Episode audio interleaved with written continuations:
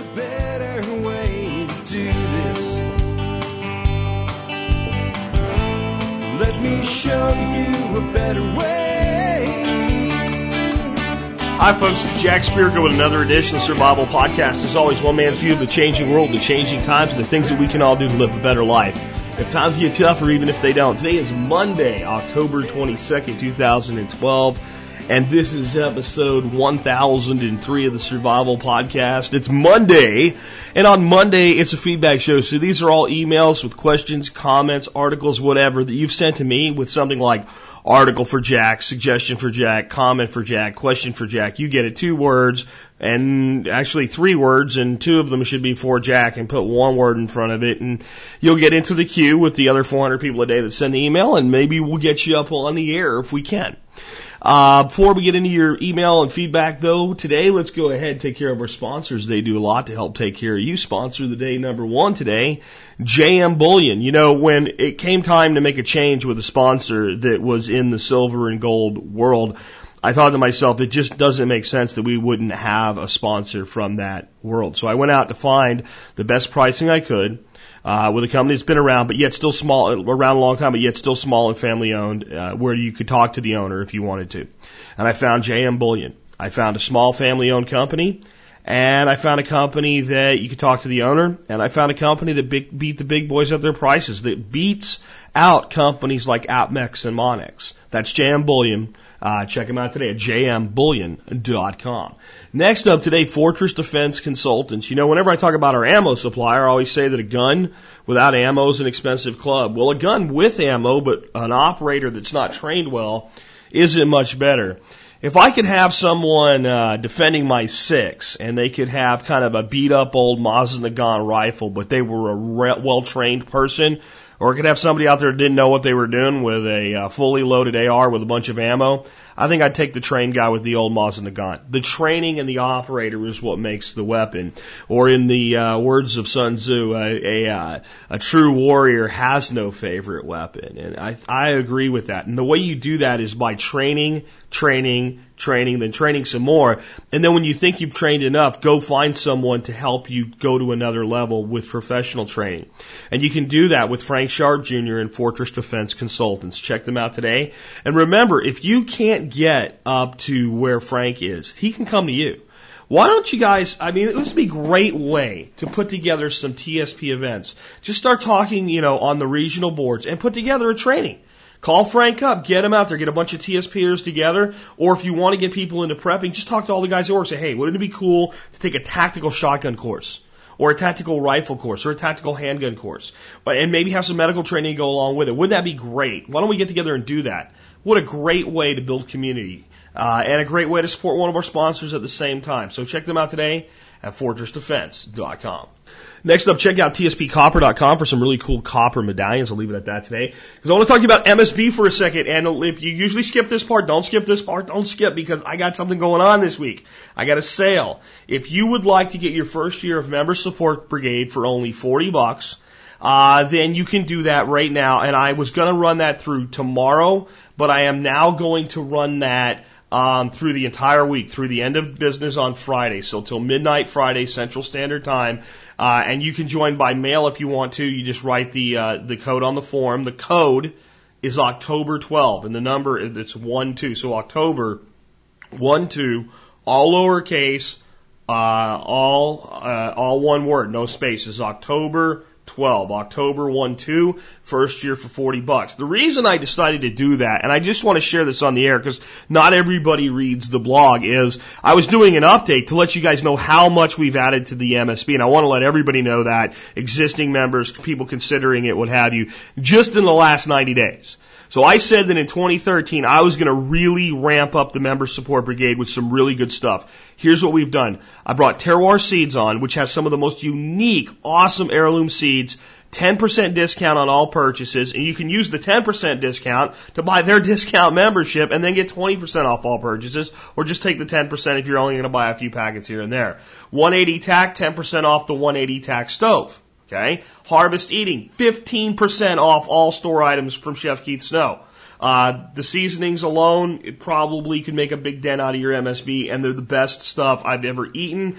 And I was saying to my wife last night when I was cooking and I was using a steak seasoning and saying, you know what, we got to order some more of the barbecue seasoning. I love having sponsors that I can say, this is what I would buy whether they were a sponsor or not. That's definitely the case there. Old Grouch military surplus. It's so hard to find actual military surplus stores instead of people with a bunch of Chinese knockoffs and crap like that calling themselves surplus. Old Grouch is the real deal. 10% off everything he has, he has there. And he just got in a shipment of real NATO jerry cans, not the fake cheap knockoffs, the real ones. How about 10% off those and anything else there? Doom and Bloom Survival Medical Supplies, the best collection of medical supplies and, and shit at the fan needs uh, from a medical prepping perspective you will ever find. Um, you can get 10% off everything there, and medical stuff can get expensive, so that could pay for your membership alone. JM Bullion, uh, one of our new sponsors, the silver people that we're talking about today, discounts on all orders $300 or more, and the bigger discount if you're ordering $1,000 or more. Sounds like a big order, but with silver and gold, that's not really that big of an order now, is it? Backwoods Home Magazine, we've had them giving away a free book. Now they're giving 20% off a new subscription. Um, Nodak Arms, 5% off all their custom loaded ammo, and they will reload your brass for you at a significant savings. If you provide the brass, they do the reloading. They'll do 10% off reloading of your own brass. Next level training, 20% off all their self-diagnostic training gear like the SIRT. If you bought, if you're going to buy a SIRT, uh, it's a training handgun. Uh, the discount on the SIRT will pay for your membership. That's just what we've added in the last 90 days to the MSB. There's almost 40 vendors there now. There's over $150 worth of free ebooks, and now you can get a discount on your first year of membership for only 40 bucks. If you pay by mail, um, just write it on the on the on the uh, form. If you pay with silver by mail, we give you a couple extra months. I'll put a link to the article I did on this on the blog today in the show notes, uh, so you can get the code now. But again, the code is just October 12. I want to say one more thing before we kind of pass on this today about MSB. Occasionally, I get people and if you don't contact me, it's very hard for me to help you with this. They try to complete their payment with PayPal and they just can't get it done. For one reason or another, it won't go through. And I think most likely it's people that don't really have a PayPal account set up and they're just trying to use PayPal to pay with a credit card without setting up a PayPal account. I think that's the biggest problem because it won't allow renewing subscriptions if you are that person, there's a lot of things we can do. You can direct, you can just send me money directly in PayPal. You can use the form. If you need any help, if that's you and you're trying to get your payment completed, the system sends out an email automatically that says all this stuff the next day if you don't complete payment. But please contact me and I or Dorothy will help you set up your account. Trust me, it's in our best interest to do so. And I can't, you know, do everybody manually. It's too much work, but helping the people that the system just breaks down for, that's our job. We'll do it. With that, please consider joining the MSB and let's get into the main topic of today's show. I wanted to start out with something fun. This comes in from uh, the Permaculture Life. And uh, I don't know if I'm going to get his forum name right. I think it's Rethhoff. Uh, Reth of whatever on the forum. Uh, I am uh, Rethoff on the forum and an MSB member, and I talk about TSP and you a lot. When I talk about Jack, even the kids usually know who that is. This event should go in your a TSP follower when files. Here's what happened. My daughter was playing Pirates of the Caribbean on the Wii. She couldn't find a character to do what she wanted and she was frustrated. Then she said, if I could just get Captain Jack Spirko, I could do it instead of Sparrow. Hope it adds some humor to your day. Thanks for your work with TSP to help motivate us toward being in more control of our survival needs. That's, that's awesome. I, I love getting little things like that. So if that ever comes up, folks, uh, something with your kids or something, let me know because it does make my day. I don't share them all on the air, but uh, I do once in a while because I just think it's kind of neat uh, that in some families TSP that is that integrated. So let's go on to something maybe a little less fun, uh, but uh, a little more serious. Um, here's one from Jim in Tennessee. Jim says, What's the best way to get information about local unrest, civil breakdown, so you know when to bug out? This is the way you do a question if you want to get it answered, folks. Because when I read that, I knew his question. Then he has an expanded question. Uh, like a spider having a huge web, it's helpful to have feelers out and around the community we live in. I, like many listeners, live in a city where I must work, but I have a great bug out location ready for that day. My concern is having the right feedback from my community to know when to bug out. What source should you use to develop critical feedback? Waiting only on the national news is undependable. A police scanner might help. When do you know it's time to pull the trigger and go? My wife and I, wife and I would love your thoughts on this. Okay, Jim, it's a great question, and it's unfortunately one of those questions where I just can't say, do these three things, and when the you know slot machine lines up, lemon, lemon, lemon, bug out. It's it's never that cut and dry. But there is some things you can do. One is a great idea that you already put pointed out there, which is keeping an eye on the police scanner. Um, that's something. But here's the reality. We only bug out when, you know, when do we bug out? I'm asking a rhetorical question over the blank space at the end to get everybody's mind going. When do you bug out? And the answer is you bug out whenever bugging out will increase your odds of survival. Not because it's a cool thing to do, not because just we have a bug out location, we might as well use it. So it's, it's whenever we're actually going to be better off long term by bugging out, which means either the shit has hit the fan globally. Dogs and cats are getting married and, you know, wh- whatever it is that, like, it's over and it's over for a while and it's over everywhere. And that we do have to pay attention to national news for. And in many situations, that national breakdown will slowly kind of precipitate its way across the country. So unless you live in DC or Chicago or New York City, you're probably going to have a lag between that type of an eruption there and everywhere. Okay, so that's where we do have to pay attention to national news. The other thing are things that are acutely local that can cause something going crazy. Like, for instance, LA during the Rodney King riots. That was very, very localized. And that, you know, all you can do is pay attention to what's going on. So I think the reality is most times when something blows up, it doesn't happen overnight. Now, if you're clueless and you're walking down the street like everybody was fine and then everybody went crazy, is how it seems. But there's, there's always a catalyst to it. So I think that the biggest thing that we need to be able to do to determine when to bug out and when not to bug out is to trust our gut instinct and to pay attention to everything that's going on. Like your analogy about a spider with a web and lots of feelers out in all different directions is a good idea. Have a high level of situational awareness. Pay attention to what's going on. Pay attention to the national, the local news. Do pay attention to things like uh, police scanners and things like that. And have everything set so that bugging out doesn't actually take much effort it's probably a good idea someday, since you have this plan, to just say, you know what we're going to do, and, and this is not going to be anywhere near as, as tight as it would be for you if you had to do it on the fly. But you'll learn just as much anyway. Next Saturday, uh, we're going to bug out for Saturday and Sunday. We're just going to go out to the bug out location, hang out for a couple hours, enjoy ourselves, test our preps. You have way more time to plan than you would probably have in a typical bug out. So, but do it like it's real. You'll find all the holes. You'll get more confident. And this will do two things. When you feel you need to do it, you'll be more willing to pull the trigger because you'll be confident in your ability to do that. When you really don't think you need to, but you're just a little bit apprehensive, you're not likely to jump the gun because you know the drill when the drill comes and you know how to do it. The key with bugging out are there are two things that we have to worry about getting in the way of our ability to do it. The first is general rioting and carrying on and people blowing stuff up and burning stuff down and all. People going ape shit.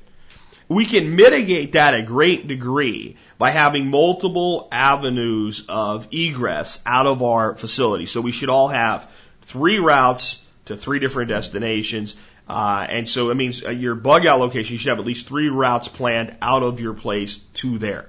Because this is part of where people kind of blow up the, you know, without rule of law scenarios and all, and people rioting and burning every street down and, you know, smashing everything and going crazy. It, it happens. It's happened throughout history. But it doesn't happen everywhere. People, see, when people are doing that, you gotta ask why are they doing it? They're pissed. They're pissed about something. That's when it comes down to they're pissed. They're angry, they're enraged, and they're acting in a mob mentality. So do you go do that, you know, in, you know, west suburbs of Sheboyganville? It's not that it can't happen. It's just not likely because it's just not the place for it. And it almost, even when it spreads out into neighborhoods and all eventually, it never starts there. It always starts in these highly urbanized areas, because that's frankly where there's large numbers of people that have very little to lose. Right? That's where people that live in the streets are. That's where people that walk everywhere they go, they don't own a car are. That's where people that don't have a job that really is a meaningful career are. That's generally where they're in, not they're not everywhere else too, but that's where they're in large concentrations. They're almost always the people that started. A lot of times they are catapulted into this action through manipulators at a higher level somebody with a political agenda or something like that will harness the rage of these people. It's always there, right? So the rage of this group of people that starts this shit, understand this, they're already that way. They're just looking for an excuse or a way that they think they can get away with it or a catalyst that sets them off. So when a catalyst appears and they're just kind of really simmering, a lot of times that's where, you know, the invisible hand, so to speak, will come in and push them and cause them to act so that they can get something politically done. So that's one we have to worry about. And again, we can mitigate that through having multiple avenues of egress as long as we don't live in ground zero of our town or city. If we live in the suburbs, you got to have a plan to get out. And if you like live on the south side of a city and your bug out location's to the north of it, you better have a plan of egress that goes around. Right? The second thing we have to worry about is when that kind of thing's gone on for a long time the government comes in and says no more. They bring out the sound cannons, they bring out the freaking water cannons, the rubber bullets, the clubs, the gas, and they start busting heads and cracking skulls and putting boots on throats.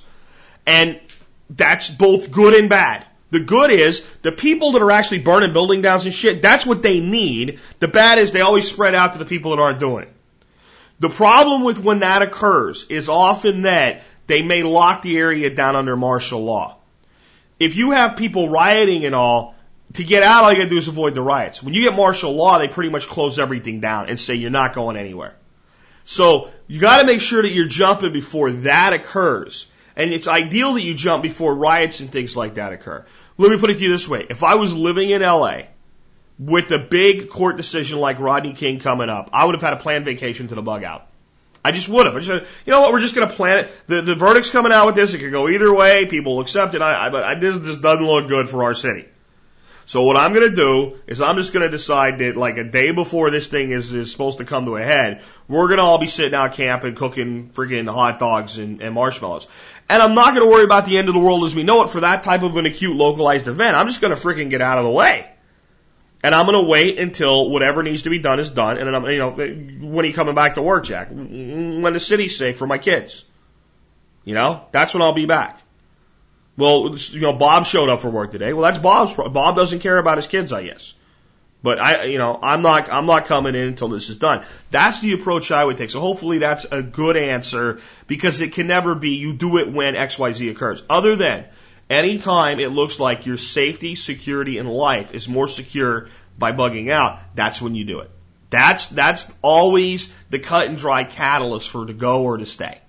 Okay, um, you know, this next article that comes in from someone is on a subject we talk a lot about on Mondays just because it's the type of articles that comes in. It comes from John. And John says, uh, this is on uh, Tom Coburn, who is a uh, Republican from Oklahoma, member of the House.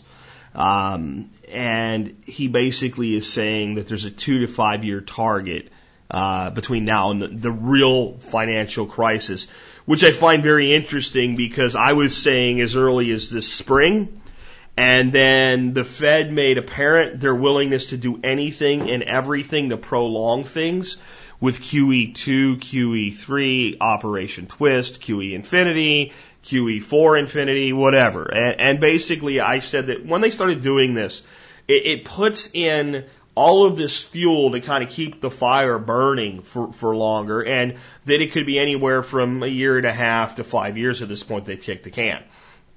And this timeline seems to add up. So uh, I, I obviously find that interesting. But let me read a little bit to you uh, of this interview, and there's a, there's an entire um, uh, video of the interview, and it's on Reason, uh, Reason.com, Reason TV. And uh, but I want to I want to just read a little bit of this to you. Reason. Let's get right to it. When is the fiscal time bomb going to go off? Tom Coburn. It's anywhere from two to five years from now, depending on what happens in Europe and what happens in the world economy. But there will be a point in time where people lose confidence in our ability to repay our debts. Reason. But so far bond rates are low, which would signal that people are lending us money are okay with us running trillions and trillions of dollars of debt. Coburn. Bond interest rates are low, and that's normal when you have debt deleveraging. If you read long-term economic history, you'll see that it's not uncommon. Reason. So looking at low interest rates is missing the point. Coburn. It's missing two important points. One is that we're the best looking horse in the glue factory. The second point is that just because we have low interest rates doesn't mean they'll always be low. When you've printed $3.6 trillion worth of money, right now it's printed, but it's not in the economy. It's sitting in the bank assets listings, on the Federal Reserve asset listings. What happens when that money starts moving? When the velocity of that money starts moving, you're going to see 15 to 18% inflation. So the debt bomb is two things. Short term is deflationary, long term is high inflationary. And that's the real meaning to anybody that's living in our country. If you're my age or less and you've socked away something for your retirement, the purchasing value of that goes away reason, let's talk a little bit about how we got here. Since about 1950, the federal government on average has pulled in about 18% of GDP as revenue, but it's been spending closer to 20%. Coburn. 21%. This guy knows his numbers. Like, and this is where this guy, even though I have some differences with him, I really uh, respect his honesty here. Reason, what's the role of the Republican Party under George Bush and with the Republican Congress in pulling apart expenditures from revenue? Coburn, both parties have equally participated in abandoning the limit, limited role of the federal government. You lay on top of that the careerism of politicians who want to do things so they can get reelected, and you all you have is a catalyst, which makes that even go faster. Our problems today are twofold. We spent money we didn't have on things we don't absolutely don't absolutely need, which refers back to the enumerated powers listed in Article One, Section Eight of the Constitution talk a little bit more about that for some reason. Coburn. Well, we spent two trillion on education at the federal level with no improvement. There's no parameter you can find where we're better off. Job training programs. We spent 18 billion to almost 19 billion a year. The Government Accountability Office says that they all of them do exactly the same thing except three. Why do, why do we have some 90 some teacher training programs? Where in the world do we get the authority to have teacher training programs run by the federal government? We spend on average several billion dollars a year on those and you can just go through the list. Reason. Do you think when people see the long list of programs and how much we're spending on them and how generally useless or even unknown they are, are people going to respond, we got to get rid of these, or are they going to say, I got to get in that gravy train? Coburn. I believe the vast majority of Americans have common sense. It's only Washington that doesn't have common sense.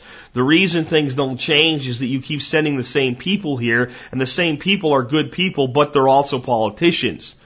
Reason, do you think legally prescribed term limits is the way to go for that? Coburn, no. I think the way forward is for individuals to say, I will not vote for you unless you put a certified statement out saying I'm limiting my term. And you can read the rest of the interview or listen to it if you want to. I want to talk about though the, the concept of this timeline here, and I want to mesh it with something else. I also got an email uh, from a guy that they had on Russia Today.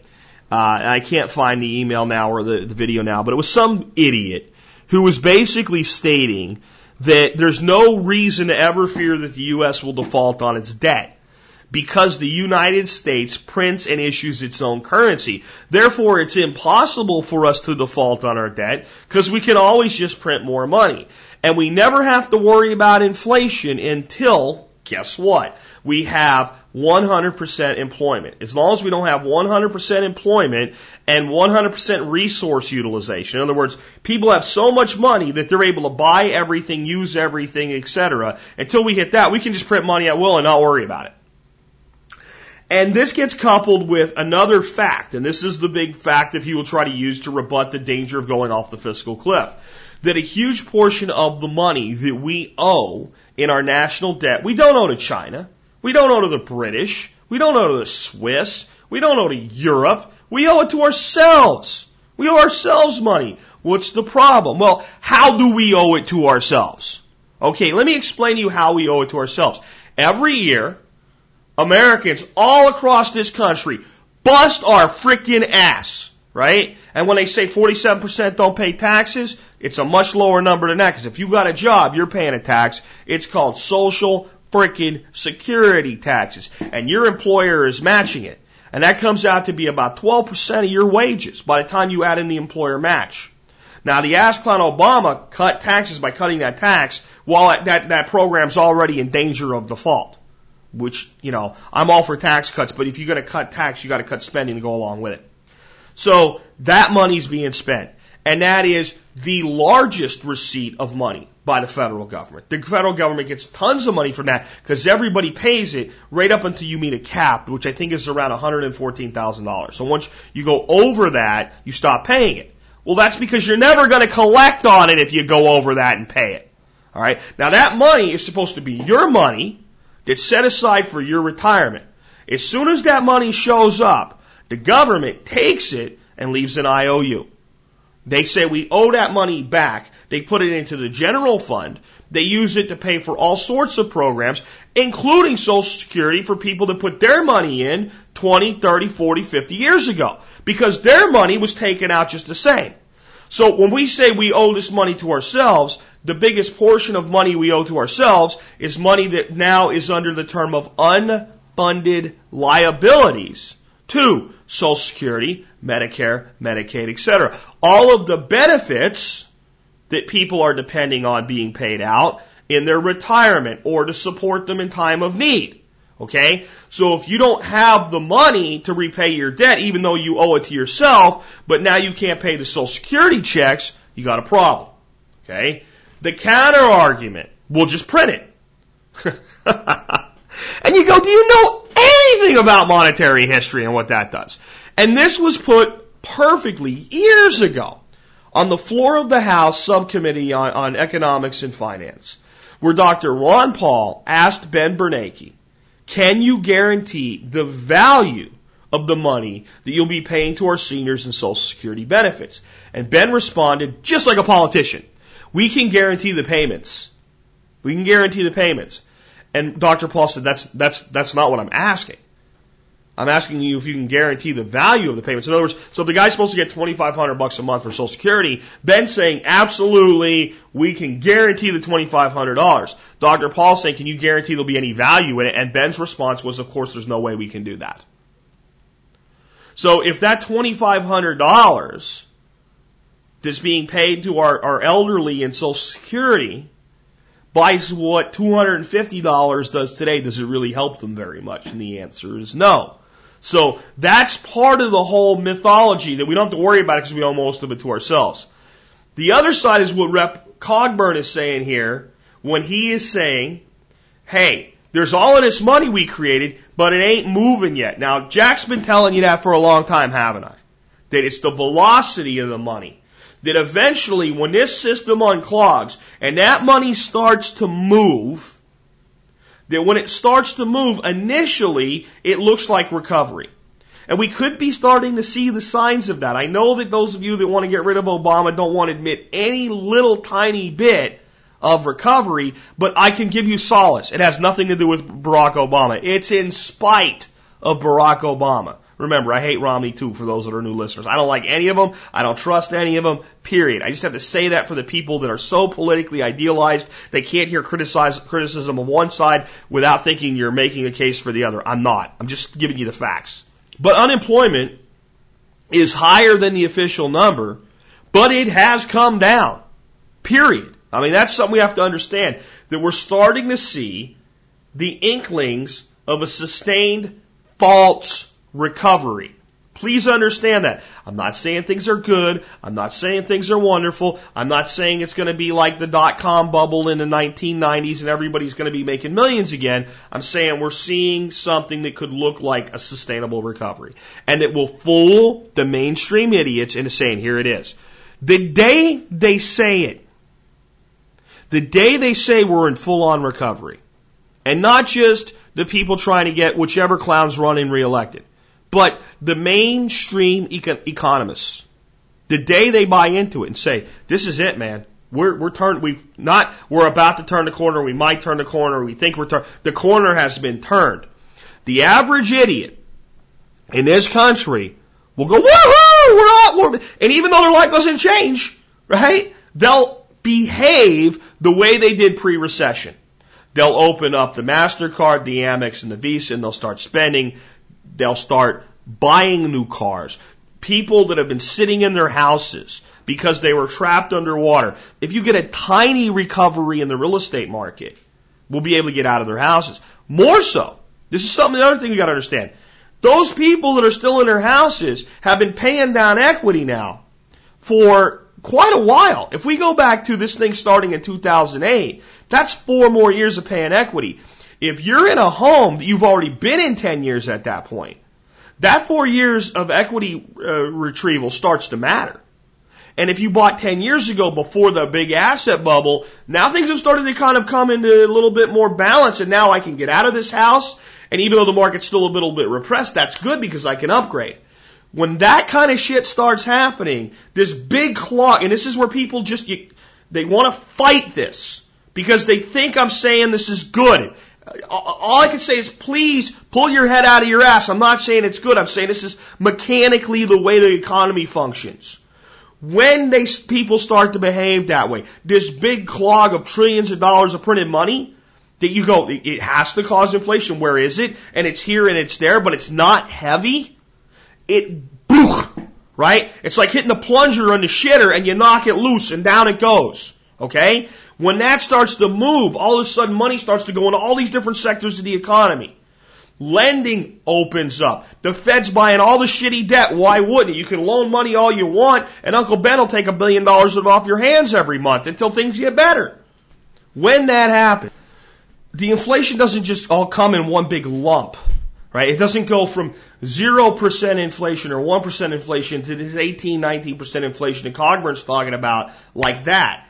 It takes time to ramp up. First we get 2 or 3 or 4%. And this is what's considered healthy inflation, especially after a deleveraging cycle. And then the financial liars get excited because the stock market starts to go. And they start telling everybody, this is the, you know, I, I've been telling you to hold out. See, look. And a lot of the customers come to the financial liars and go, it's up, it's up, all my money's back. Let's, let's get out. I, waited for it. I was waiting for. They say, no, no, this is why we stayed the course. Stay. And the banks take the money from the Federal Reserve and they put it in the market. They buy the stock, they drive it up, they short the backside, they pull it out, they put it back in, they put, and they create this ramp up over time in the market. And the market looks like it's going, and unemployment comes down another point or two. And everybody goes back to behaving like reckless assholes. And all you've just seen happen when this happens is the people in control know that this guy's telling you the truth. They know this financial end game is coming and it's a casino and they want the tables loaded up one more time. And all of a sudden the lights go out in the casino and all the chips are still there when the lights come back on. And everybody goes, let's play. But the dealer's not behind the blackjack table anymore. The waitress isn't bringing you free drinks anymore. There's no guy behind the roulette table anymore. And when you say, well, I'll just take my $20,000 in chips over to the window, you get there and there's a little guy there and he doesn't look like the right guy. And he said, I'd like $20,000 in chips, please. And he says, no problem. And you go, whoa, I was worried. Huh. And he gives you this $20,000 and it's 20, says $20,000, right? $100 bills or whatever. But the money looks a little bit different. He says, don't worry, it spends the same. And when you walk and you leave the casino, you go out and you go to buy something, it, it spends pretty much the same. It's not quite as powerful as it used to be, but it seems okay. And then it just starts to erode from there. This is the game. This is the game, and those of you to get upset with me when I call it a game, I'm not saying it's a game. I'm telling you the people running the show see it as a game. They see it as a game because it's the only thing they can see it as. Because they've lived in a world where they keep score with how much money they have for so long, they don't know any other way to function. I think Coburn's two to five year timeline is dead on. Because I kept saying, Where's the false recovery? Where's the false recovery? And you guys kept writing me and saying, see, it is a false recovery. This guy says it's false. This guy's, and I kept going, this is not it. This is not what a false recovery looks like. This is a, a lackluster, not fall through the floor economy. This is not a recovery. This is not where things look better than they looked before it started. That's recovery. I think that's coming. And damn, you better make good use of it. And damn, you better not buy into it when it happens. And if it doesn't happen, don't bet on it happening. Let's put it that way. I think it's going to happen, but don't bet on it happening. Be prepared for things to go just like this for five years. Just this lackluster, crappy, sideways, lost decade style stuff from Japan, right? Be prepared for that. Be prepared for mid spring, this thing to just fall apart and, and, and, and not get legs. And be prepared for by this spring it getting legs and starting to surge. Be prepared for all three outcomes. Survivalists don't prepare for one outcome, they prepare for all possible outcomes. And those are, those are your only three that can happen. You either got an economy that looks like it's growing, looks like it's declining, or goes flat. There is no other option. So prepare for those three because you're going to get one of them. Let's take another uh, email. So th- this next uh, email comes to me from Paul, and this is a video for Jack, uh, Peter Schiff, uh, on YouTube, uh, talking to Obama supporters about a solution to all of these monetary problems. What do you think of the idea of just banning profits? Tell corporations that they just don't need to be making a profit anymore. They just need to give all that money to the people and that will solve the problem. Uh, and those that are just a little less wacky, why don't we just cap corporate profits? I mean, banning them doesn't work. I mean, anybody with, oh, I don't know, an IQ higher than three should uh, be able to understand why banning corporate profits wouldn't work. But hey, why not cap them? So uh, instead of me going off on this with my libertarian bent, Let's just go ahead and listen to these people first. This is the solution that these people think will work for our problems. And to be fair, you can tell Schiff is baiting them, and a few of them don't really take the bait, but some of them don't need any bait, man. They'll saw, suck it down hook, line, and sinker with a bare hook. Here you go, the mind of a Democrat, at least the mind of the Democrat that attends the uh, Democratic National Convention. Van Jones, how are you? Who are you with? Peter Schiff, Schiff Radio. Uh, I'm, I'm okay. Thank Huh? You. Thank you for your interest. I, I, I, gotta go. You gotta go. You, you don't want to talk to Some me? Some other time. I appreciate you.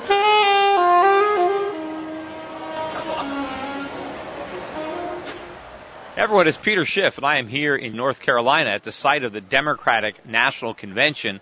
Not that many people here now. I don't know, maybe they're all out looking for work. Actually, wait a minute. This is the Democratic Convention. They don't want to work. Do you think it's fair that corporations make all these profits? Think it's fair that they make that many profits. That's right. We got to ban profits. Do we need corporate profits? Maybe we should just have corporate losses. Well, I don't want to go that far. You actually want to force corporations to lose money? Yeah, I think so. One issue is corporations have profits, Yes. and I want to ban those profits so that the workers can have higher wages and that the consumers can get lower prices. that is obviously something I would be in favor in. Would would you be in favor of a law that banned corporate profits? Corporate profits? Profits, yeah. corporate- Yes, yes. What do you think happens with corporate profits? Um, they keep it and they get bigger and bigger. I know, and they squeeze the people, and they exploit their customers, they gouge them with high prices. Let's yeah, let's take away those profits.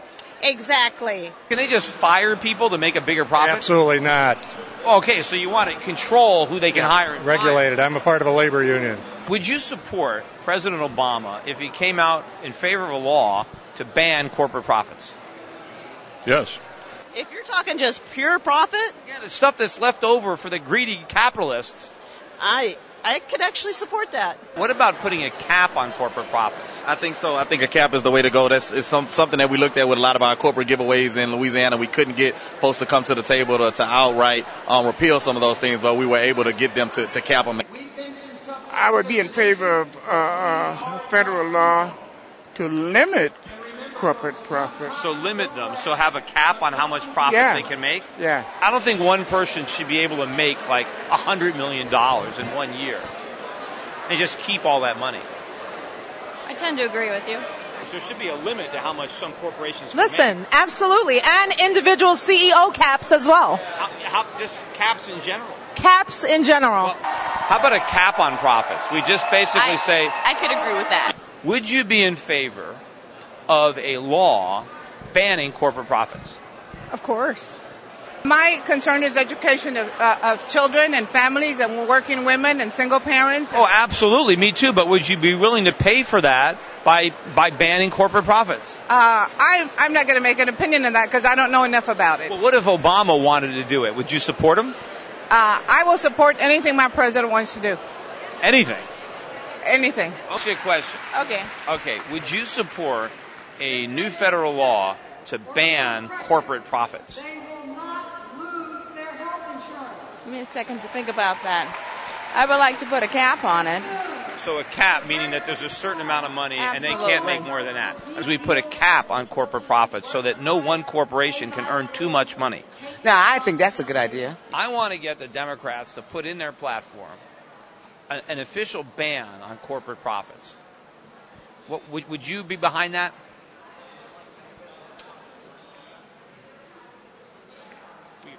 Well, I'm not a member of the platform of, of the platform committee, so and I think the, the, unfortunately the time has passed for your for your input to be put in the platform committee in order to get to be But, considered on but, the floor. but would you be in favor of something like that? well, it's something I'd have to consider. Their fair share is a lot, right? A lot. They can afford it, absolutely. They can afford it. Let's make them pay. Let's do it. Through the nose, yeah. Through the nose. I'm here. Yes, Obama. Obama, exactly. We need to just take the money because the people need that money. The people need that money. Yeah, we need Sure. we need health care, we need education, Oh, yeah. we need good jobs. The, Yeah, the rich agree. people don't need any money; they're rich. Yeah. Those corporations want their profits. They want, but I mean, we need the money, the people.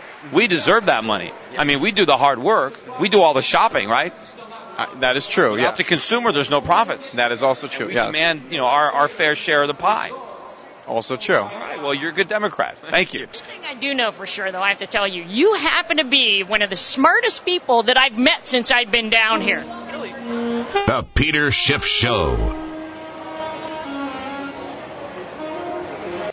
Now, I I know some of you are considering, like, you're in your car right now and you're thinking about just pulling your car over and um, finding a screwdriver out of your toolbox and just jabbing it through your ears so that you never have to hear something so ridiculous ever again. But don't, don't do it. Understand why these people think this way.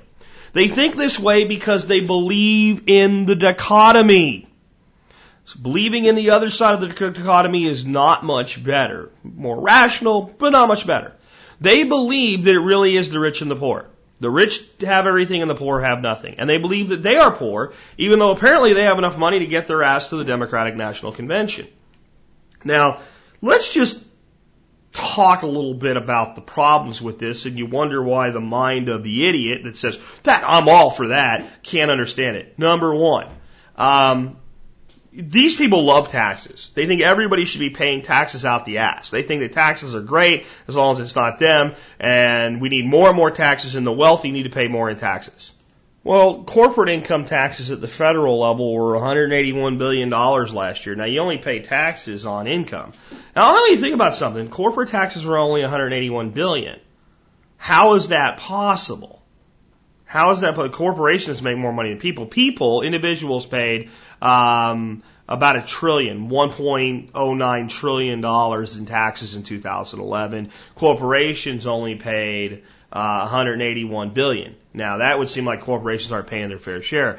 But there's a funny thing about corporations. They have these things called shareholders. And the shareholders receive the profit through a thing called a frickin' dividend. That dividend becomes income, and that income is part of that one trillion dollars in individual income taxes the federal government receives. Hmm. So, if the corporation doesn't make a profit, it doesn't pay a profit to its shareholders, so they don't pay the income tax. So you're looking at, you know, a half trillion dollar more hit in, in taxes. Well, it'll be fine because the people will have the money. No, people will pay the tax on the money if they have the money. And the reality is that corporations try to make their profit number as low as possible. Specifically, their profit after paying, uh, uh, uh, you know, paying out the income to shareholders. Now, there is double taxation because it's taxed at two layers uh, before it's paid out uh, as a dividend. But there are ways that corporations massage things to prevent that. But the point is that sooner or later, somebody pays the taxes on the money. The other side of this, the states, in fact, most states, not all states, but most states have a fairly significant corporate tax rate. And they get a huge percentage of their revenue through taxing corporations. So I'd like to ask one of these geniuses, if we got rid of all corporate profits, then you can forget about all the other, there's just a litany of problems, isn't there? But just forget about that. What happens to all those taxes that used to be paid? Do you think that the people that get the new money should pay it? And they'll say, no, I shouldn't pay it. Well, somebody's got to pay. If we're going to keep all of these wonderful programs you want going, well, then there's other things like when I run, you know, let's say Jack Inc. and Jack Inc. makes $50 million in profit after we pay out everything, after we pay our shareholders, after we pay everything, uh, and we have $50 million in new funding. What do we do with it? Do you think that I like have like, say, you know, dude, send somebody to the bank and get us $50 million in $100 bills. Put it in the conference room in a big pile. And every day the board and I will come in there and roll around in our money. No. Uh, we take it, some of it might get taken as, as compensation. And then we pay taxes on it. Or, more likely, we use the money for research and development, hiring new people, expanding our business, which is the creation of jobs that these people are so supposedly so concerned with. But you just get to look into the mind of these people and you wonder how poor must the education of an individual be to think that it's a viable solution in any way to um, to ban corporate profits. Now, let's talk about capping corporate profits. They are capped. They are capped. It's called income tax. It's called corporate taxes. It's called corporate taxes at the federal and the state layer. That caps, how does that cap income? Same way it caps your income.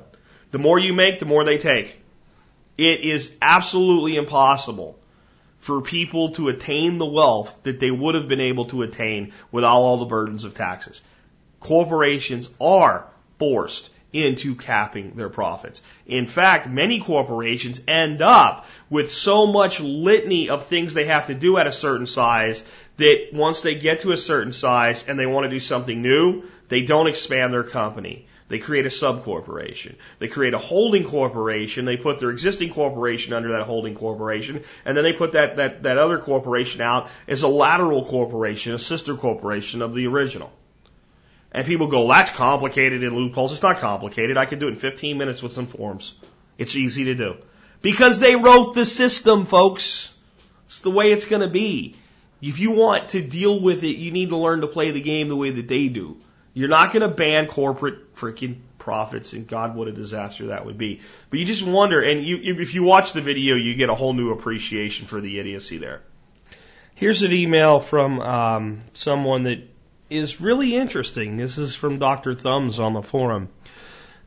Jack, not so much a question, but an observation of the loss of liberty from a different perspective.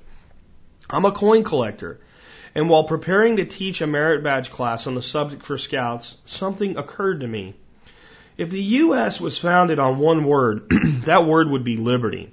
It is sad how much muck the meaning of the word has lost in today's modern lexicon. But as a symbol of our coinage, liberty is also missing.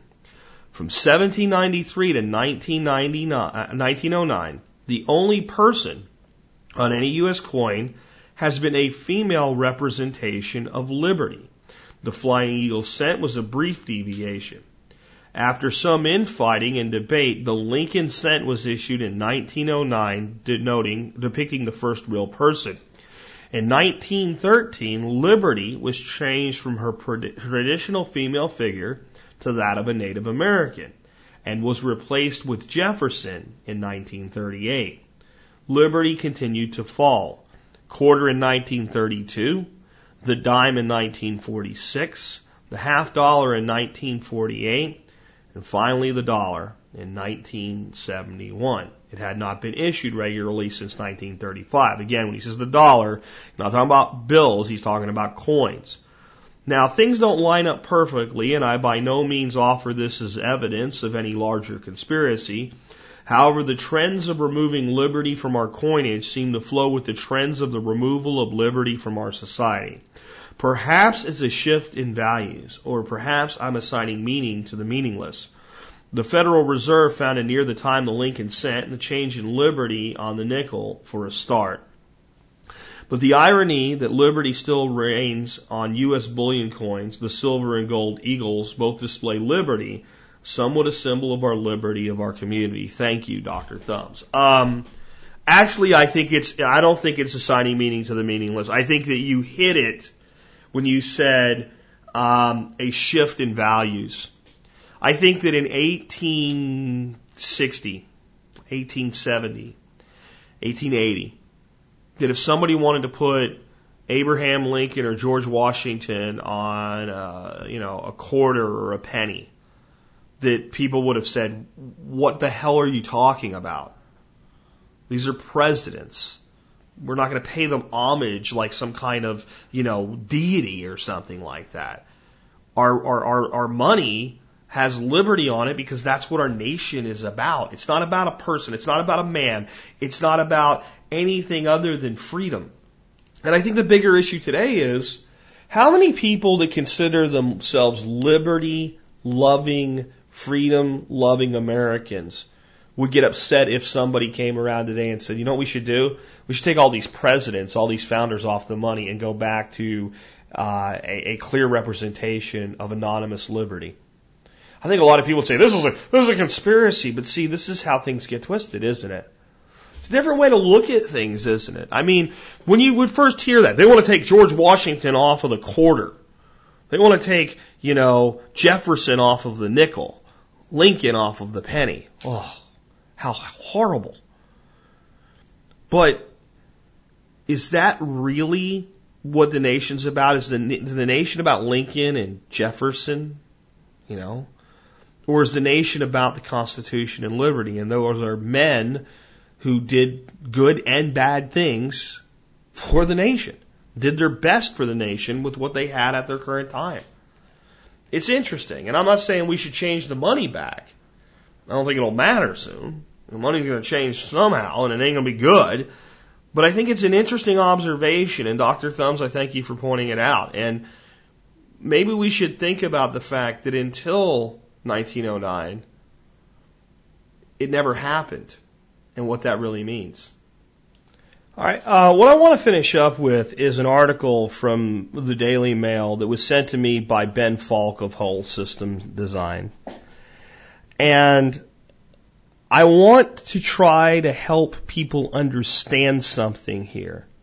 And that is that you can think that man-made global warming due to CO2 is nonsense and still have plenty of reasons to oppose the exploitation of certain fossil fuel resources, specifically in the way that they're being done. This is what Ben said. What will we tell our kids, Jack, beyond we effed up big, sorry, and it doesn't say effed, it says the word.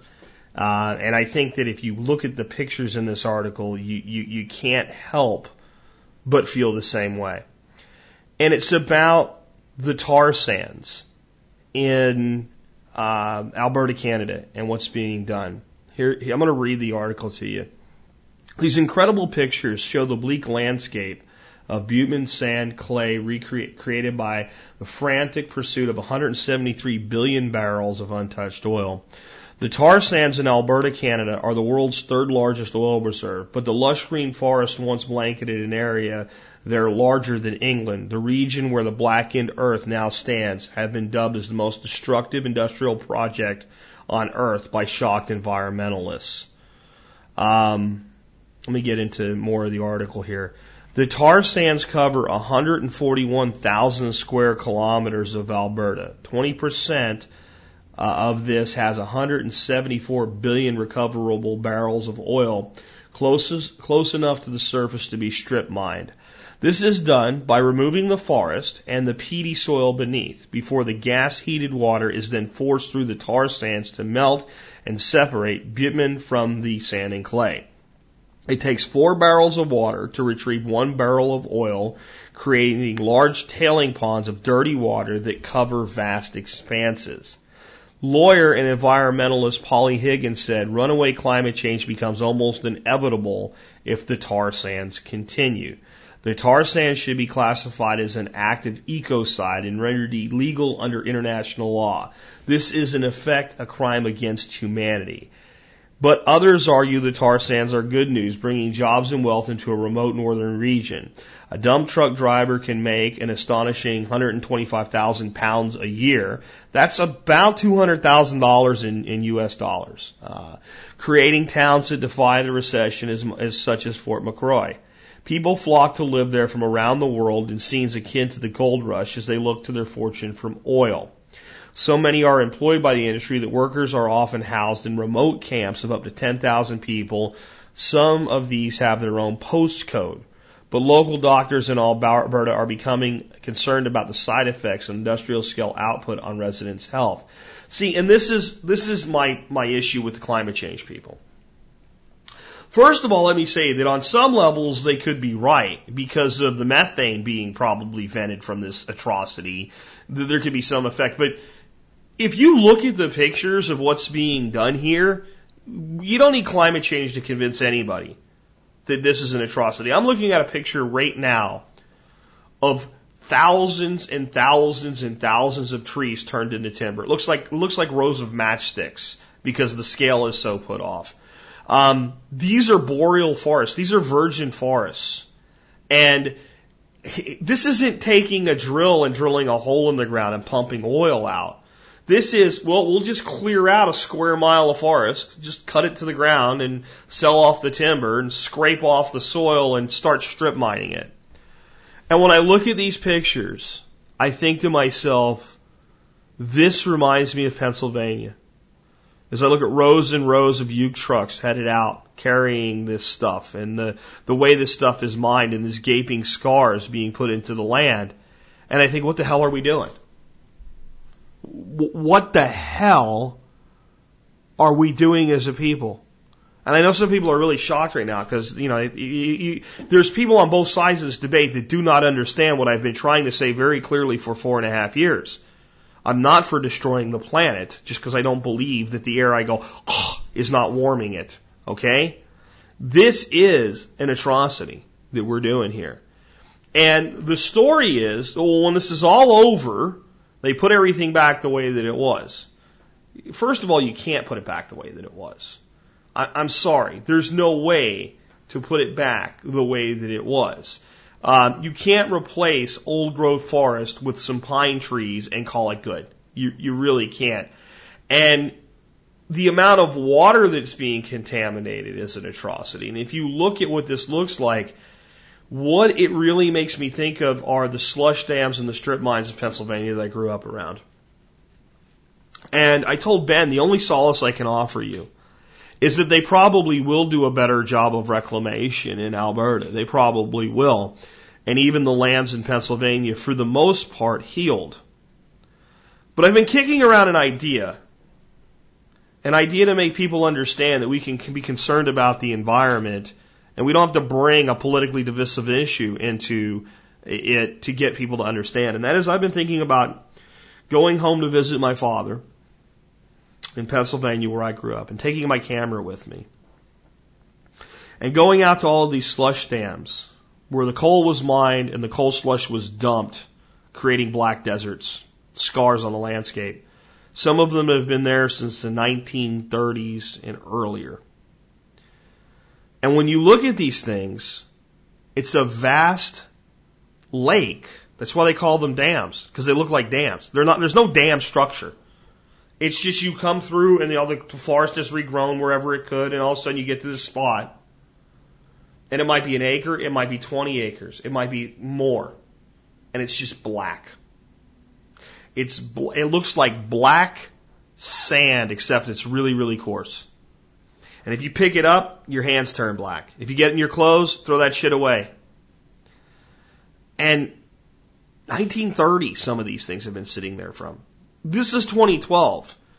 And in most of them, there isn't a speck, a speck of vegetation in these seas of black. And because they were done in the 30s, the 40s, the 50s, and the 60s, the people that did it are dead. They're dead. They're gone. Can't find them. Can't do anything about it. Technically, Reading Company still owns most of these lands through their surrogates, all these little these little sub corporations and subs of subs of sub corporations that were created all through the mining, you know, mecca of the, the 20s, the 30s, the 40s, 50s, and 60s. But then those corporations just were kind of just left to languish and become defunct and now that corporation doesn't exist anymore and Reading doesn't want the land anymore. It's raped and they're not really the owner of the land, so you can't really go after them. Charlie Martin Coal Company owned it and sold it to Castle Coal Company. These are real names, by the way. And Castle Company, Coal Company went out of business in 1965 but the land can't be used by anybody else because technically it's under private ownership, yet there's no one alive to go after for the damage that's done. So what I'm going to tell you Canadians is I don't think for one minute that this is going to stop. I'm for building the Keystone Pipeline because I think you guys are going to do this whether we use the oil or not. And either you can sell the oil to us and we can use it to hopefully do something intelligent with, to build sustainable infrastructure with, or you're going to sell it to other nations that will do that with it. Can't stop it. Don't like it. Don't want it, but I know I can't stop it.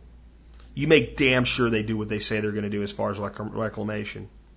You make damn sure they don't get one square foot that they're able to skate by with. You make damn sure that they meet their promises. It's the only thing you probably can do now. I'd, I'd shut it down. I really would. I think it's a disaster. And I, I don't think, I'm not being close minded, but I don't think anybody could change my mind. I don't think there's anything you could show me that would prove to me that you really can fix this after you've destroyed it. And I want the environmental crowd out there that listens to this show to understand I'm not against you. Just because I don't believe with your political bullshit about taxing carbon. And here's the thing taxing carbon won't fix this. Go look at the pictures today. Go look at it. Forget climate change. Forget it. Just let it go. Look at it. Do you need anything more to convince people that this is a mistake? That we need to start finding a new way to produce our energy? Do you need anything more?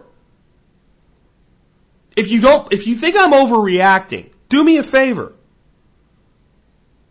Pause the recording, rewind it back to where I started this section, go look up the article and scroll through the pictures while I'm talking.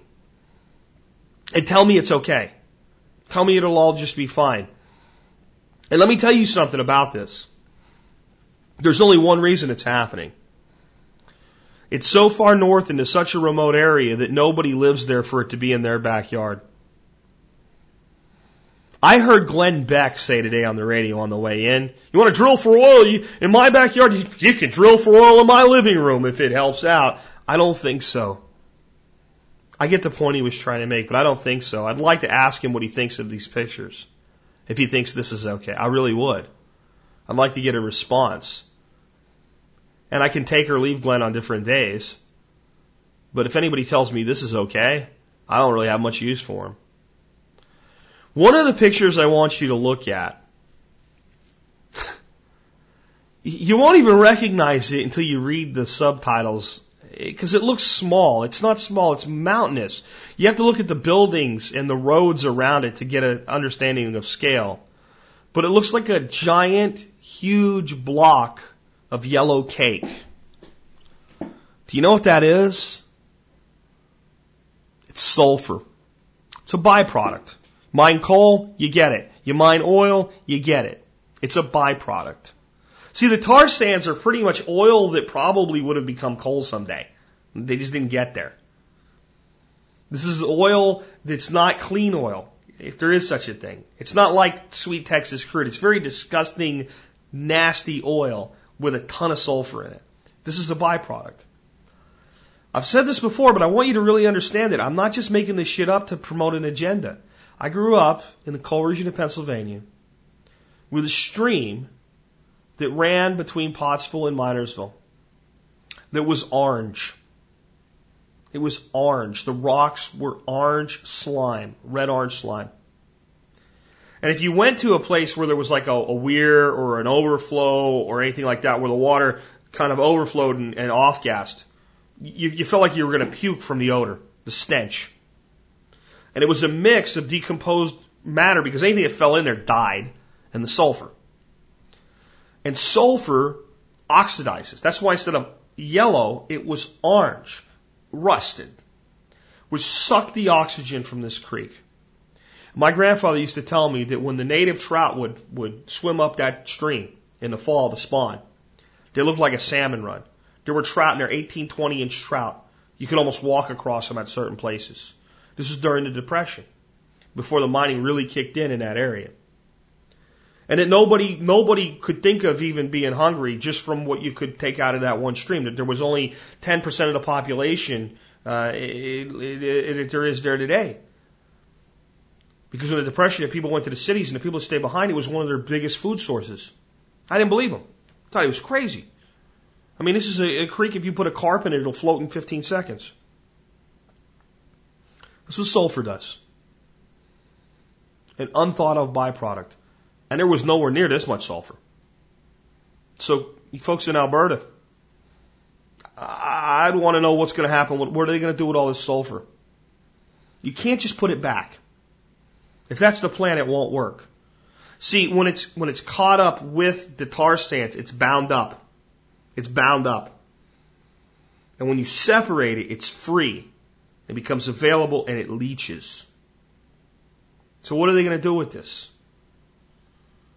I mean, I know you can use sulfur for a few industrial processes, but this is, I think, more sulfur than the entire world needs.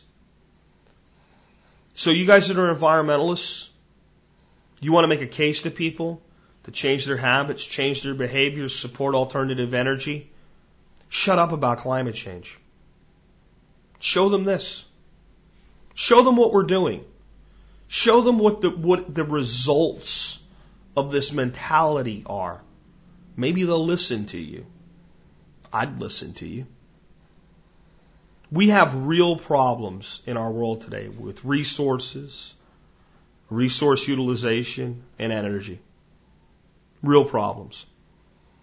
And it's going to take guts and courage and determination to get through them and to do something to fix these problems. And we can. But we can't do it as a divided people. If we do it as divided people, all we get is more pollution, more expensive energy, and the people making the money make more energy. And that's what cap and trade will give you. Cap and trade will create a value of inaction. For not doing something, you'll get value. It'll create a new fiat currency. It's basically the carbon credit is a currency. That's why the banks want it. That's why the oil companies want it. The oil companies are not really opposed to cap and trade. There's a little feigned resistance. It's not real. It's not real. These companies have billions of dollars. If they really wanted to la- launch a counter campaign, they could do it. They haven't. People say Jack Spirko's a shill for the oil companies. Really? Do I sound like one today? Re- and really, I'm the, I, the, the trillion dollar industry. I'm I'm what they can afford. This is this is what they can do. Put up people like me. Are you serious? There's a better future waiting for us if we'll do the work. It won't come easy. And a divided people will not sacrifice anything. Not even what they know they should. It only happens with a united people. You guys on the environmental bandwagon? You want a united people? Start talking about the things that nobody can disagree with. Look at this article. Use it.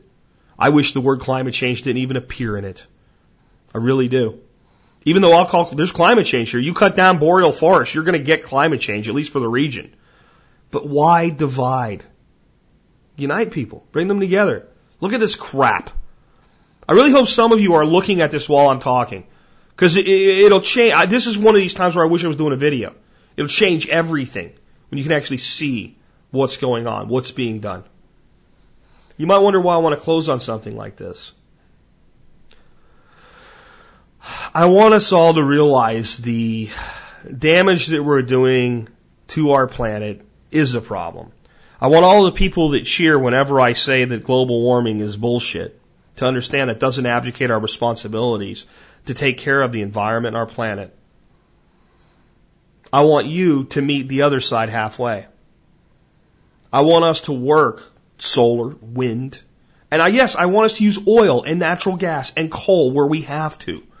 But I want to start doing intelligent things with it, building permanent infrastructure, building permanent solutions, or at least building 200 year solutions with this cheap energy to give us time to bridge the technological gap. And those that say it can't be done are full of shit. They're the same people that said the Wright brothers would never make an airplane. The same people that said we would never put a rocket in outer space. The same people that never said that we would put a man on the moon. And if you don't think we really landed on the moon, I can't help you because your brain is damaged.